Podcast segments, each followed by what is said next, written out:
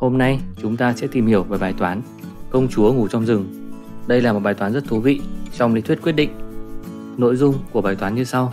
Sau khi câu chuyện công chúa ngủ trong rừng kết thúc, công chúa đang rất buồn chán vì thất nghiệp và không có gì để làm.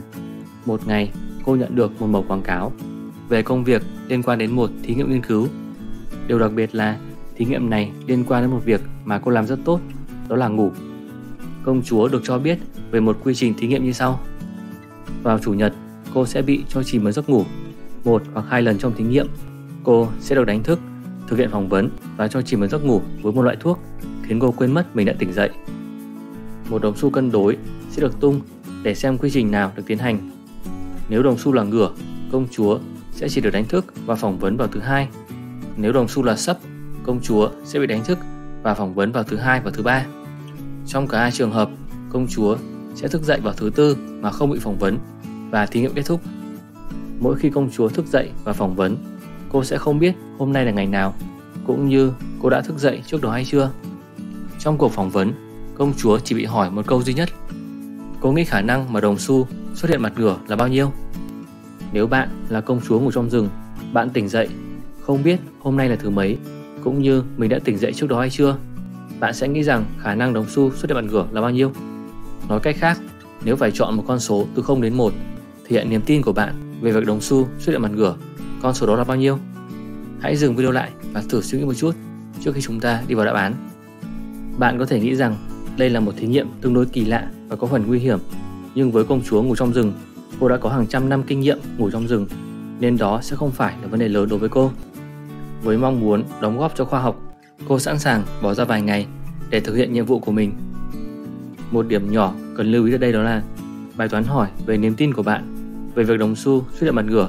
Điều này có thể khác với xác suất tung được mặt ngửa. Chúng ta biết rằng với một đồng xu cân đối, xác suất nhận được mặt ngửa luôn bằng 50%. Ở đây, chúng ta cần tìm ra khả năng mà bạn nghĩ rằng đồng xu đã tung được mặt ngửa và con số đó có thể bằng hoặc là khác với 50%. Hãy đi vào lời giải của bài toán này. Đây là một bài toán đã gây ra nhiều tranh cãi giữa các nhà toán học, kinh tế học và cả triết học. Nhìn chung, có hai lời giải nhận được nhiều sự ủng hộ nhất. Một lời giải cho rằng xác suất là 1 phần 2 và một lời giải cho rằng xác suất là 1 phần 3. Chúng ta sẽ đi vào hai lời giải này và tôi có thể bật mí là một trong hai lời giải này là đúng. Lời giải đầu tiên cho rằng xác suất là 1 phần 2. Lý giải của cách tiếp cận này như sau. Chúng ta biết rằng xác suất xảy ra mặt ngửa của một đồng xu cân đối là 50%. Vào chủ nhật, khi chìm vào giấc ngủ và sau khi đồng xu được tung, công chúa biết rằng xác suất mặt ngửa là 50%. Khi tỉnh dậy, công chúa không biết mình đang ở nhánh nào của đồng xu, cũng như ngày nào trong tuần. Cô ấy không có thông tin gì mới để thay đổi xác suất mặt ngửa của đồng xu. Vì vậy, xác suất mặt ngửa khi công chúa tỉnh dậy vẫn là xác suất không điều kiện ban đầu bằng với 1 phần 2. Lời giải thứ hai cho rằng xác suất mặt ngửa là 1 phần 3. Giả sử chúng ta thực hiện thí nghiệm trên lặp đi lặp lại 1.000 lần. 500 lần trong số đó, đồng xu là mặt ngửa.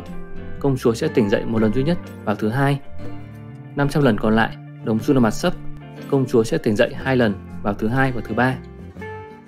Như vậy, công chúa có tổng cộng 1.500 lần thức dậy. Khi công chúa thức dậy, cô không biết mình đã ở nhánh nào và ngày nào. Nên 1.500 lần thức dậy này là hoàn toàn giống nhau đối với cô. Trong 1.500 lần thức dậy, có 500 lần mà cô ở nhánh mặt ngửa, 1.000 lần cô ở nháy mặt sấp. Vì vậy, niềm tin về mặt ngửa của công chúa sẽ là 500 chia 1500 bằng 1 phần 3. Niềm tin về mặt sấp sẽ là 1000 chia 1500 bằng 2 phần 3. Vì công chúa có nhiều khả năng tỉnh dậy ở mặt sấp hơn, cô ấy nên gán một xác suất cao hơn về phía mặt sấp là 2 phần 3 và chỉ có 1 phần 3 khả năng là mặt ngửa. Adam Enga đưa ra chứng minh xác suất là 1 phần 3 như sau. Giả sử công chúa biết rằng đồng xu là sấp. Khi đó, cô ấy biết rằng mình ở nhánh mặt sấp, nhưng cô không biết ngày mình tỉnh dậy là thứ hai hay thứ ba. Thứ hai và thứ ba là không thể phân biệt được bởi công chúa. Vì vậy, cô ấy nên gán xác suất là như nhau cho hai trường hợp này.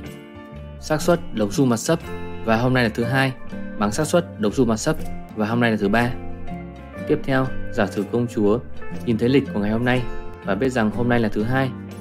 Khi đó, công chúa không biết đồng xu là sấp hay ngửa, nên cô cũng đưa ra xác suất như nhau cho hai trường hợp này. xác suất đồng xu sấp và hôm nay là thứ hai bằng xác suất đồng xu ngửa và hôm nay là thứ hai. Từ hai phương trình trên, chúng ta thấy rằng ba đại lượng này là bằng nhau. xác suất đồng xu sấp và thứ hai bằng xác suất đồng xu sấp và thứ ba bằng xác suất đồng xu ngửa và thứ hai. Ba xác suất này là như nhau và đó cũng là ba trường hợp duy nhất có thể xảy ra. Vì vậy, xác suất của mỗi trường hợp sẽ là 1 phần 3.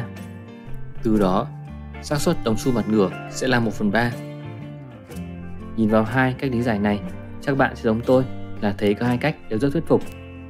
Cả hai cách đều đưa ra lý lẽ hợp lý và nhận được nhiều đồng thuận. Vì vậy, đây là một bài toán không đơn giản để giải quyết. Nhưng tôi sẽ cho bạn biết suy nghĩ của tôi về bài toán này. Tôi tin rằng cách giải thứ hai là cách giải đúng. Giống như bài toán Monty Hall, chúng ta có thể hình dung về một bài toán trong chiều cực đại để thấy được vấn đề. Trong bài toán Monty Hall, chúng ta đã khái quát về một bài toán với hàng nghìn ô cửa. Tương tự, hãy nghĩ về bài toán công chúa ngủ trong rừng khi mà công chúa sẽ ngủ một triệu ngày liên tiếp. Nếu đồng xu mặt ngửa, công chúa sẽ thức dậy một ngày duy nhất và thí nghiệm kết thúc. Nếu đồng xu mặt sấp, công chúa sẽ được cho ngủ và làm thức dậy một triệu ngày liên tiếp. Chắc chắn công chúa sẽ được trả một mức lương rất cao khi thực hiện thí nghiệm này. Khi đó hãy nghĩ xem, khi công chúa tỉnh dậy, cô không thể phân biệt được mình đang ở nhánh nào của đồng xu và ngày nào ở trong tuần. Bạn nghĩ rằng công chúa nên tin việc mình ở nhánh mặt ngửa hay nhánh mặt sấp là cao hơn? Rõ ràng là khả năng công chúa ở nhánh mặt sấp là cao hơn đúng không? Trong số hàng triệu lần công chúa thức dậy, chỉ có một lần trong số đó có khả năng là do mặt ngửa. Vì vậy, công chúa nên gán một xác suất nhỏ hơn cho mặt ngửa và cao hơn cho mặt sấp. Bạn có thể đặt ra câu hỏi, vậy cách lý giải đầu tiên bị sai ở đâu? Tại sao xác suất không phải là 50%? Cách lý giải đầu tiên cho rằng vì không có thông tin gì mới, xác suất mặt ngửa giữ nguyên là 50%. Tuy nhiên, thực tế thì việc công chúa thức dậy và cách thiết kế của thí nghiệm với nhiều lần công chúa thức dậy ở những mặt sấp hơn đã cho chúng ta những thông tin mới. Chính trạng thái thức dậy của công chúa đã cho cô ấy biết rằng cô ấy có nhiều khả năng ở những mặt sấp hơn so với mặt ngửa. Vì vậy, việc nói rằng không có thông tin gì mới là không chính xác. Ok, tôi sẽ để các bạn có thêm thời gian suy nghĩ về bài toán này. Hy vọng bạn thấy video thú vị và hẹn gặp lại trong video tiếp theo.